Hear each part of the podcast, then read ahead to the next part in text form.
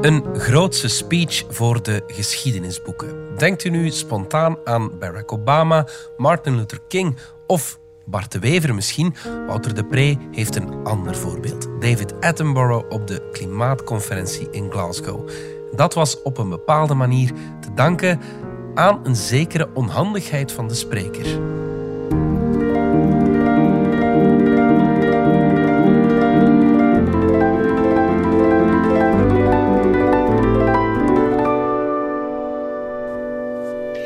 Gaf David Attenborough op de COP26 in Glasgow een van de grote speeches uit de geschiedenis.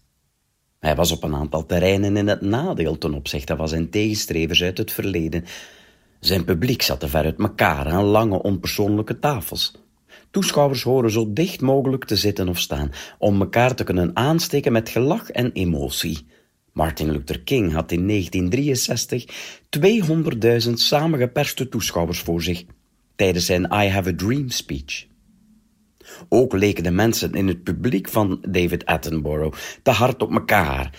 Elke comedian kan je vertellen hoe moeilijk het is om een conferentie van bijvoorbeeld dokters te laten lachen.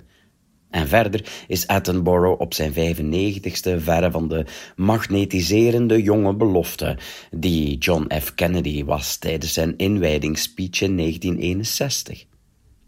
Het was een ongelukkige keuze ook om beelden van natuurpracht en catastrofes te gebruiken tijdens de speech. Een mens kan maar één ding tegelijk. Is het mirakel van taal niet net dat je via woorden beelden op kunt roepen? En ik begrijp waarom de kleine zinnetjes van getuigen over de hele wereld waardevol konden lijken, maar het doorbrak de spanningsboog van meneer Attenborough wel. Gelukkig ontbrak het David niet aan krachtige zinnen. De stabiliteit waar we allemaal van afhangen, is het aan het begeven, ging recht naar het hart en geweten.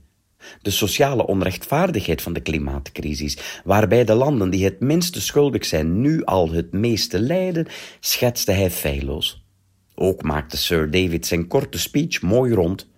Hij vereenvoudigde de klimaatkwestie door ze al in het begin samen te vatten tot het percentage CO2 in de atmosfeer en wees op het einde op de gezamenlijke verantwoordelijkheid om daar iets aan te doen.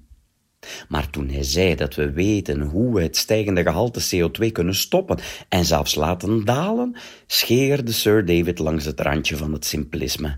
We kunnen hopen dat er in de nabije toekomst betere technieken worden ontwikkeld voor CO2-captatie. Dat hoogstens.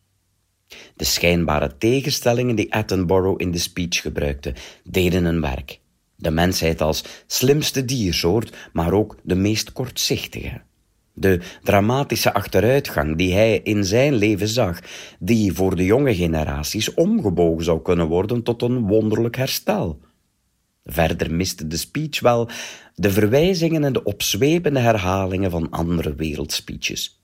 Puur op basis van de tekst moet ik streng zijn. De speech haalt de ranglijst van de allergrootste niet.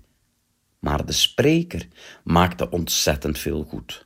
Er was natuurlijk de feilloze dictie van Attenborough. Een wetenschappelijk taalonderzoek kwam tot de conclusie dat de uitspraak van Attenborough sinds de jaren 60 nauwelijks veranderd is.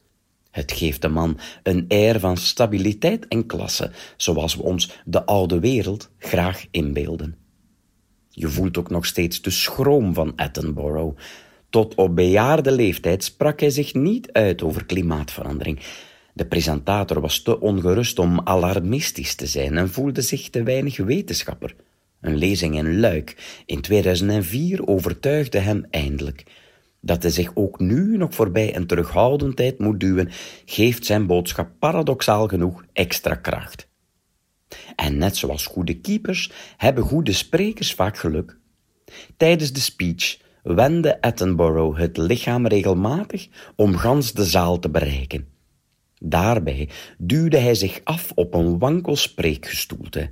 Er staken twee dunne microotjes uit, als voelsprieten van een uitstervend insect.